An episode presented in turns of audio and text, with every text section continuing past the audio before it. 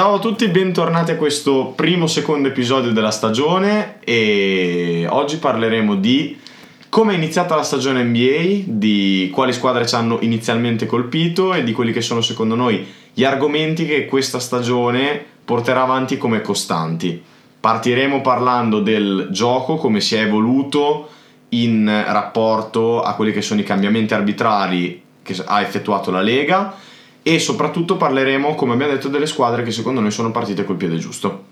A proposito di questo, le due squadre che hanno cominciato meglio la stagione sono state sicuramente Chicago e Golden State i Bulls che stanno esprimendo un gioco velocissimo, eh, molto ordinato ma allo stesso tempo molto veloce, un gioco di contropiede che sta prendendo alla sprovvista i quattro avversari contro cui hanno giocato, nonostante comunque uno di questi sia stato Detroit, che è una squadra che sappiamo non è pronta. Sì, sì, magari non erano tutte squadre di primo livello, però appunto parte tutto dalla difesa, come dici te, contropiedi, gioco rapido, nella metacampo alla fine hanno specialisti a cui potersi affidare, Zach Lavin che sa creare dal palleggio, lo stesso De Rozan che sta vivendo una seconda gioventù e poi sul pick and roll eh, Lonzo Ball con eh, Vucevic possono venire fuori e verranno fuori belle cose. Comunque Detroit, pronta o no, è stata tenuta a 86 punti. È, vero. è raro per una squadra NBA qualsiasi, eh, sia da, tre, da, trentesimo posto primo farne 86. Esatto. Sì. Tolto anche il fatto che Detroit ha fuori Cunningham che non ha ancora visto il campo durante questa stagione, neanche nella pre-season e aspettiamo di vedere la prima scelta cosa farà. L'unica cosa che mi dispiace un po' di tutto questo talento che adesso è a Chicago è che Patrick Williams ha forse meno possibilità di esprimersi come, come, realizzatore ha nelle prime partite ha fatto ho visto una roba come 6 punti di media 6 punti e mezzo non sta però giocando... ha trovato il suo ruolo esatto, alla fine esatto. anche lui diventerà un role player però sì come dici te poteva essere un Comunque, grande realizzatore. diciamo che i maggiori punti nelle mani a Chicago saranno altre posizioni non i lunghi quindi troverà sicuramente il suo spazio e in generale giocare in una squadra che vince che punta qualcosa è comunque sempre meglio quindi sicuramente. la sua dimensione la trova Patrick Williams sicuramente la troverà e l'ha trovata assolutamente Caruso come in V allo stesso modo passando a Golden State non l'ha ancora trovata come poteva dare l'impressione in pre-season Jordan Poole sì. che a me sembrava si è un po' rallentato eh esatto proprio anche dal, dal volume di tiri presi poi oh rimane il fatto che Golden State le ha vinte tutte e ha convinto soprattutto in tutte le partite già partendo dalla primissima contro, contro i Lakers in cui sì. hanno già fatto vedere che sono qua non per scherzare ma per essere una contender seria. E Kerry soprattutto ha già fatto vedere che non, non, ha, non ha, intenzione, esatto, non ha intenzione di contenersi. Sicuramente Jordan Poole eh, sicuramente Poole appunto in, in pre-season aveva fatto trasparire delle prestazioni che non sono ancora state corrisposte durante la stagione regolare. Ha fatto 20 alla prima contro i Lakers però poi si, sono, si è un po' spento nelle tre partite dopo quella comunque un salto in avanti enorme rispetto al giocatore da G League o da two-way contract che era l'anno scorso o due anni fa però non è ancora forse non è a livello di eh, sesto uomo dell'anno come stavano pensando molti dopo le prime partite di pre-season sì anche most improved player alla fine esatto molto, molto venuto fuori invece dalla panchina di Golden State Bielizza sì. che nonostante tolta la prima partita in cui ha fatto anche Tanto. molti punti in realtà è proprio, ha trovato la sua dimensione perché può essere il fantasista, un po' il tuttofare, ha libertà di fare quello che vuole col secondo quintetto dei Warriors. Lui è un giocatore da Golden State, è un tiratore totale, ha una buonissima testa, sa dove passare la palla, sa dove muoversi nel campo. È serbo. Non essendo mai stato un grande, eh, fondamentalmente è serbo, non essendo mai stato, è sicuro che è serbo. Sì, sì, sì, Sì. sì, sì, serbo. Non essendo mai stato un grande atleta, non è un grande atleta non è un Esatto, grande difensore sa- è lì perché sa dove muoversi e conosce il gioco. Esatto. Golden State è basata su quello.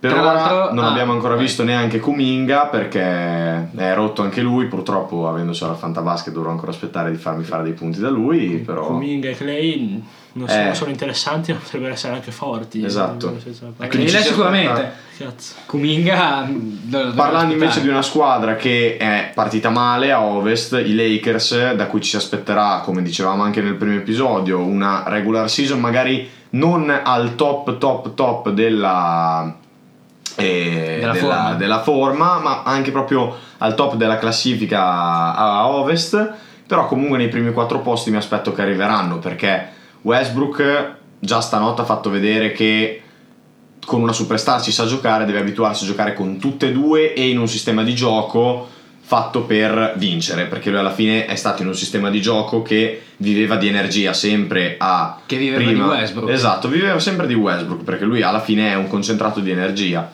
E secondo me i Lakers adesso dovranno aspettare almeno di dicembre, dicembre, gennaio. Per essere la squadra che possono essere al 100% esatto. sì, ci vorranno dei E poi mesi. ovviamente bisognerà che smettano questi piccoli infortuni o acciacchi che tengono fuori tutte le sì. stelle perché altrimenti non, non, potranno mai abituarsi a giocare bene e al 100% se non sono sempre insieme. In ogni caso adesso ai Lakers mancano anche molti role player perché stanno mancando Ellington, eh, Ta- eh, Otton Tucker, Ariz, Kendrick Nunn. Otton Tucker sarà fondamentale Otton dalla panchina secondo me e sì. vedrai che ruberà il posto a Ellington a titolare perché ha delle Può mani veramente buonissime. Però sicuramente non stiamo ancora vedendo i Lakers al completo numericamente, ma neanche forse come massima espressione del gioco non sono ancora arrivati, ma nel senso è normale, era da aspettarselo. Non... Io per questa versione dei Lakers vado un po' contro tendenza, si dice che sarà, potrebbero essere una squadra da comodi 120 punti a partita, che non hanno bisogno di difendere, come si diceva per esempio dei Nets l'anno scorso, secondo me saranno una squadra che invece punterà molto sulla difesa, anche perché molti role player che hanno preso sono, sono eccellenti difensori come Ellington, come avevi detto te, ma anche, anche lo stesso Arizza che rientrerà, speriamo presto anche lui. Mentre un'altra squadra che secondo me è partita sottotono sono i Suns, che non li vedo preparati per svolgere una stagione a livello dell'anno scorso, ma sono in tempo per smentirmi. Serve più Devin Booker a Phoenix. Sono totalmente d'accordo perché è partito piano, tolto anche il fatto che rientra dal, dal Covid anche lui, quindi bisognerà vedere entro quando, come sappiamo la vicenda di Tatum l'anno scorso, riuscirà a riprendere le totali capacità di cui sappiamo che lui è capace, però non, non, li vedo comunque abbastanza competitivi per poter arrivare allo stesso punto in cui erano arrivati l'anno scorso, quindi le finals, perché ovviamente quest'anno la competizione è molto più alta Comunque sì, Chris Paul non sta facendo troppo diversamente dall'anno scorso perché non è mai stato uno scorer, ha sempre fatto i suoi assist il suo plus minus positivo che lo è tuttora.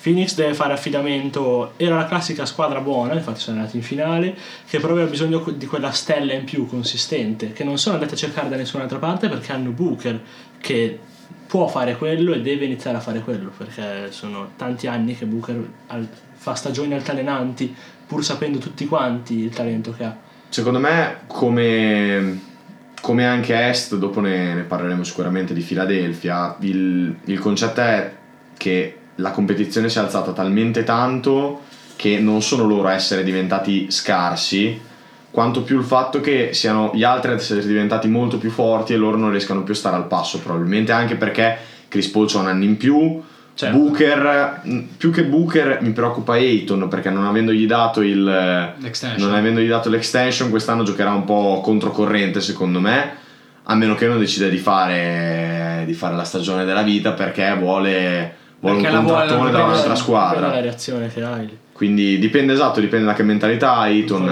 non, non, lo sappiamo come, come reagirà, però... Sicuramente io vorrei dire una cosa un po' critica nei confronti del mondo NBA che ha visto fare l'anno scorso una stagione meravigliosa Devin Booker all'inizio di quest'anno, le prime due o tre settimane di pre-season hanno cominciato a dire che Booker farà una stagione calibro MVP, io penso che ancora non sia pronto perché è fondamentalmente un MVP e per le valutazioni NBA deve impattare il gioco su più fronti, Booker è un realizzatore però a oggi il suo talento e la sua l'ha evoluzione detto, si ferma lì. In settimana l'aveva detto Tatum in un'intervista che lui è convinto di aver, di aver innalzato il suo livello di gioco ulteriormente rispetto alla stagione scorsa, però ha detto che per essere un giocatore calibro MVP, come dici te, devi essere in grado di fare innalzare il livello di tutti i giocatori che sono nella tua squadra, non semplicemente il tuo. Quindi Booker può continuare a migliorarsi stagione dopo stagione dopo stagione, però come ho visto io personalmente alle finals l'anno scorso che non mi è piaciuto il fatto che Booker era da solo, cioè nel senso sì. Booker prendeva palla, aveva massimo un pick and roll e poi doveva costruirsi qualcosa dal palleggio. Bravissimo a farlo, però non è un uno contro uno, diciamo che di squadra. Booker non era tanto da solo quanto si isolava. Esatto, sì, esatto, quello eh, volevo dire. Era come se scegliesse di giocare da solo. Sì, sì, sì. E se mi lasciate essere molto schietto, vi dico che gli MV, i giocatori calibro MVP degli ultimi anni sono James, sono Durant, sono Kerry, sono Antetokounmpo, sono Jokic. Booker non è a quel livello lì. Assolutamente fatto, no. nel discorso di prima non parlavo di diciamo, Booker che gioca peggio, non riesce in queste prime partite a segnare tanto come prima, però un giocatore può fare una buona partita con 12 punti, anche una stella. Certo. LeBron James capita che fa 12, si mette in proprio, la squadra vince e lui comunque gioca bene. Curry uguale, ha fatto 20, non ha segnato la prima notte di regular season, ha fatto una fatto tripla doppia. doppia. E Durant stessa cosa. Riescono ho, a rendersi nominato, utili in altri modi. Ho nominato LeBron Durant e Curry, però Booker è quello che deve essere, certo. che si aspetta. È quello che è il mondo si aspetta da lui. Esatto, sì, esatto. sì, perché alla fine Booker Quindi... se dovesse smettere di segnare, cosa che è successo nelle finali in gara credo 4, 5, 6. Cosa sa fare adesso? Non è, obiettivamente non è un grande difensore, perché non è un grande difensore, né sulla palla né off ball.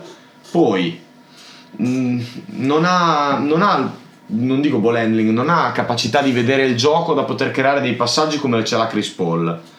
Non, eh, non ha quell'atletismo da poter essere un grande rimbalzista. Quindi alla fine Booker, in una serata in cui non segna, smette di essere utile come ha detto prima Shoot, ci sono giocatori che sono diventati veramente grandi, lo sono diventati perché anche senza portare punti a tabellino riuscivano a essere utili alla squadra in altra maniera. Sì, poi ne vogliamo parlare, eh, piantiamola con il parallelo Booker-Kobe perché è un sì, filo rotti maroni. Sono d'accordo. E perché Booker, sono pessimista, non sarà mai Kobe e possiamo finirla qua perché sia probabilmente mette tanta pressione su Booker e sicuramente gli, gli fissa degli standard che probabilmente lui mai raggiungerà quindi non è ma non guarda è allora bello. se da quel punto di vista posso dirti che secondo me Booker quella pressione addosso la vuole perché hai visto anche il, sì, il commerciale dei 75 anni sì. c'è lui che arriva con la Chevrolet saluta il, il Morales di Kobe e soprattutto tutte le volte si scrive B leggendario sulle scarpe ce l'ha tatuato sul braccio quindi sicuramente quella pressione addosso lui la vuole perché gli è piaciuto ascoltare, farsi sentire dire che lui sarà il nuovo Kobe e lui adesso c'ha sta cosa in testa, però lo sarà davvero? Non lo sarà davvero, chi sarà, chi eh, sarà mi dispiace. Chi sarà Kobe Bryant? Esatto. Fine... Nessuno, no, no, non, non, non, c'è termine di paragone. L'unico che sarebbe stato come Bryant, eh, con, con la mano sul cuore, lo dico, sarebbe stata sua figlia, perché viene dallo stesso sangue e aveva la sua stessa cattiveria. Mi ricordo che avevo visto una sua partita e era mostruosa come lo era il padre quando giocava. Diciamo che Booker, adesso torno indietro un po' con i tempi, cerco di fare una battuta velata ma non troppo. Booker che per i primi 3, 4, 5 anni della sua carriera fa 27 a Phoenix è un po' come Jerry Stackhouse che fa 30 a Detroit e poi quando va in una squadra vincente scompare. Diciamo un po' oscurata da Jordan che ritorna a Washington, però diciamo che per essere paragonato a Kobe devi fare altro oltre a sì, fare sì, 27 sì. del nulla di certo. Phoenix. Poi, come dici te, adesso è capace che lo mettono in una squadra vincente e diventa, diventa l'MVP certo, della Lega. Ma Phoenix nessuno... è già vincente. Sì, sì, sì, certo. Quello nessuno, è... nessuno, nessuno discute esatto. le potenzialità di Booker. Noi stiamo, stiamo semplicemente dicendo che a ora Booker, in una serata in cui non segna, cosa che è successa nelle finals, diventa più controproducente che producente perché continuerà a tirare, è il suo istinto, è un, è un realizzatore, deve farlo. E non è un problema quello, eh? Assolutamente, però è proprio il fatto che non eh, non riesce a portare altro alla squadra come invece ce la fanno altri. Ma basta, basta. Sì. Booker l'ho già sentito nominare abbastanza. Shoot, Brooklyn, scatenati, tocca a te. Uh, I Nets, i Nets. Sono amareggiato ovviamente, però nel senso i problemi, stanno cercando tanti problemi nelle nuove regole e i falli con Arden. Uh, Arden è uno che non si fa problema a parlare e lui stesso non ha detto niente. KD ha affermato che le nuove regole non sono un problema il problema dei Nets è come l'anno scorso la difesa. Mm. Vedendo anche le partite a Brooklyn bisogna difendere. Io ho visto la partita contro Charlotte e non si vince concedendo dei tiri a Ish Smith e a Cody Martin. Pensa quando i tiri verranno concessi a giocatori di un valore diverso. Sì, esatto. Allora, poi c'era il fatto che l'anno scorso si sono visti più volte, perché adesso ieri non è ancora entrato in campo, i tre insieme, quindi a volte difendevano, a volte anche non difendendo la portavano a casa, è chiaro che la percentuale sarà più bassa avendo solo KD e Arden e difendendo come l'anno scorso. Sì, io mm. penso che il discorso sulle regole, sui nuovi fischi, sui pochi liberi di Arden sia un'incredibile distrazione e un'incredibile diffamazione di, da parte del mondo NBA di un giocatore che è stato odiato perché ne faceva 36 negli ultimi anni. Allora, a proposito, di questo, a proposito di questo, io sono totalmente d'accordo con le nuove regole, sono totalmente d'accordo col fatto che tutti stiano andando contro ad Arden per quello, per quello che dici te, ok? Però non, non, che nessuno si aspetti che siano dalla parte di Arden quando per due anni mi è capitata una foto oggi su, su Instagram c'era la gente che doveva mettersi le mani dietro la schiena per, sì, per marcare Arden oppure doveva mettersi dietro di lui come Rubio per non fargli fare lo step back certo. quindi che nessuno mi venga a dire che prova pietà per Arden in questo momento perché no, no, no, sappiamo tutti che è un grandissimo giocatore con grandissime qualità e lui avrà il suo tempo per abituarsi a queste nuove regole. Ha sempre trovato tra virgolette una scappatoia in queste regole arbitrali secondo me lui è capace di giocare anche senza queste cose no, anche e riuscirà cioè, è un giocatore sì, di sì, livello sì. altissimo nel senso riuscirà a trovare il suo ritmo perché al momento sta giocando come un, eh, un senior in, in, Serie D con 45 anni eh, non, non, è ancora entrato nella stagione lui non, esatto. non è ancora alzato diciamo che ma questo lo dà molto non lo danno molto il fatto che lui non faccia molti punti quanto più le palle perse perché sono proprio palle perse stupide sembra ancora che stia trovando cercando la quadra anche con i compagni nuovi per vedere come ambientarsi poi le regole arbitrali. Diciamo che però pensare che Arden non si adatterà alle nuove regole è una grandissima cavolata perché è un giocatore di uno status, di un livello di intelligenza talmente, e talento talmente alto che c'è poco da fare, si sì, adatterà sì, sì. sicuramente. Poi ho visto bene invece i nuovi innesti che alla fine hanno fatto loro e parlo di Brooklyn, l'unica cosa è come dicevi te la difesa, bisogna iniziare a difendere se no... Sì, sì, non c'è, non c'è un problema nuovo. Problema no, no, esatto. Scorso. Poi ai playoff c'è stato da chiudersi, l'hanno fatto, partite importanti di stagione l'hanno fatto, ok? Quindi... Anche chi so. si diceva soddisfatto l'altra sera comunque delle prestazioni difensive della squadra, quindi vuol dire che ci stanno lavorando, ecco, più, più, che altro è quello, vuol dire so che ci stanno lavorando. quanto si possa parlare di problemi in casa Nets, l'unico grande problema è ancora Kyrie Irving perché non solo non rientra ma lascia la squadra in una situazione dove non sai se aspettare il suo ritorno o organizzare un gioco che non preveda esatto. l'arrivo di Irving. Diciamo che... Perché la vera domanda è rientra o non rientra? Non, non lo sappiamo, non lo sa neanche lui. Ah. O forse lo sa ma non lo vuole esatto. dire. Conoscendo il personaggio esatto. che gli piace fare molta scena... Sì non lo so. Sicuramente ultima piccola parentesi sui, mm, sui problemi difensivi di Brooklyn. Eh, differentemente da quanto hanno fatto i Lakers, ovvero prendere dei role player che sono anche difensori, Brooklyn dei tre role player che, veterani role player che ha preso quest'anno, ovvero Aldridge che è tornato, Millsap e Patty Mills, non ce n'è uno che sappia difendere. Quello è vero, quello è vero, sì. assolutamente. Però Sicuramente il loro focus non è stato la difesa. Sì, sì, sì. Sì, anche, anche lo stesso Millsap, infatti puoi scambiarlo per un difensore perché è fastidioso dal post basso parecchio però raramente vedi la palla data in post le squadre forti lo fanno poco Milwaukee non lo fa nonostante abbia Giannis esatto che però è un altro tipo Giannis prende punta l'uomo e attacca gli serve spazio sì, sì, anche perché anche proprio per caratteristiche fisiche. Sì, Aldridge è piantato per terra, Millsap è piantato per terra, anche lo stesso Griffin alla fine è piantato sì, per terra, ora come ora. E Mills è piccolino fisicamente, ha il fisico di un tiratore. Secondo me proprio quello che i Nets proveranno a fare sarà non creare una difesa singola, ma proprio una difesa di squadra, un sistema difensivo che possa aiutarli, perché altrimenti nei singoli ne trovi veramente pochi che siano capaci di difendere. Lo stesso Irving, quando rientra, non è che sarà un difensore che può cambiarti le sorti, come per dire Simmons che rientra, allora può cambiare sorti difensive sugli esterni da solo. Cambia le sorti per un altro motivo. Esatto. Però insomma, ecco, Brooklyn è partita ni. Io invece, da tifoso, ovviamente, sono contento di come è partita Boston, perché nonostante abbia perso la prima partita, in una bellissima partita al doppio overtime contro i Knicks, altra squadra da tenere d'occhio, secondo me.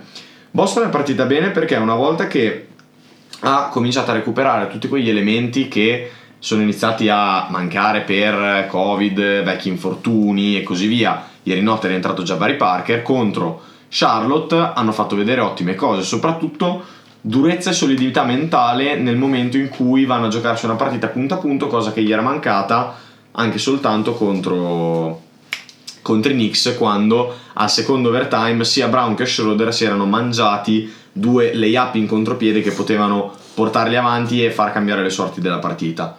Non aggiungo altro, dico che secondo me Tatum dopo la prima partita ha fatto capire che era una svista, che non avrebbe giocato così tutta la stagione, ma anzi perché ha fatto 30, 30 e 40, quindi sicuramente ha fatto capire ai tifosi e anche alla Lega che, ehi ragazzi, ci io sono. ci sono. Sì. Niente. Spezzo una lancia a favore eh, ricollegandomi al discorso arbitrale, di chi si lamenta di queste nuove regole. Eh, secondo me è giusto eh, provare a fare questo nuovo cambiamento perché aggiungi una maggiore qualità all'attacco e comunque alla difesa, e, però è un problema il fatto che, che può essere un problema adesso e non sarà un problema se in ottica playoff l'arbitro avranno già trovato un metro. Se è un metro che dura tutto l'anno però rischi di compromettere eventuali corse a titoli di squadre. Eh, prendere fallo in attacco non era semplicemente furbate, ma erano anche cose tecniche. Un esempio, sia Curry che Arden che rallentano col difensore dietro, il difensore gli sbatte addosso. Ora rischi che l'arbitro chiami fallo all'attacco, ma lì deve essere la difesa brava a seguire. L'esempio di Rubio che si mette dietro Arden perché sennò fa lo step back. Arden fa lo step back, Rubio deve essere bravo a togliersi difendendo però senza, sì, sì, sbat- quello... senza, sbattere contro Arden. Quello è un equilibrio che va trovato da quando esatto. è l'attacco e quando è la difesa. Sto vedendo inizialmente molti falli su tiri da tre punti che valorizzano brutte difese a eh, costo es- di magari tecnici attacchi come dici te sì e questo è un equilibrio che devono trovare gli arbitri così assolutamente ci sta comunque Ovvio, anche loro devono trovare un attimo la quadra su quello che gli ha detto la Lega su cosa fischiare e cosa non fischiare quello che mi è piaciuto molto è proprio il fatto con le nuove regole arbitrali che secondo me il livello si è alzato molto e questo si nota anche nel fatto che c'è molto più equilibrio. Tutte le partite sembrano poter essere equilibrate fino a un certo punto in cui ovviamente la squadra che poi alla fine andrà a vincere dice bene adesso andiamo a vincere quel, ma proprio una questione di equilibrio generale sia a est che a ovest in generale in tutta la Lega tranne quelle 3 o 4 squadre, per esempio mi vengono in mente New Orleans, mi viene in mente Orlando, quelle poche squadre che non hanno fatto mosse ma sono semplicemente in, in tanking o in rebuilding.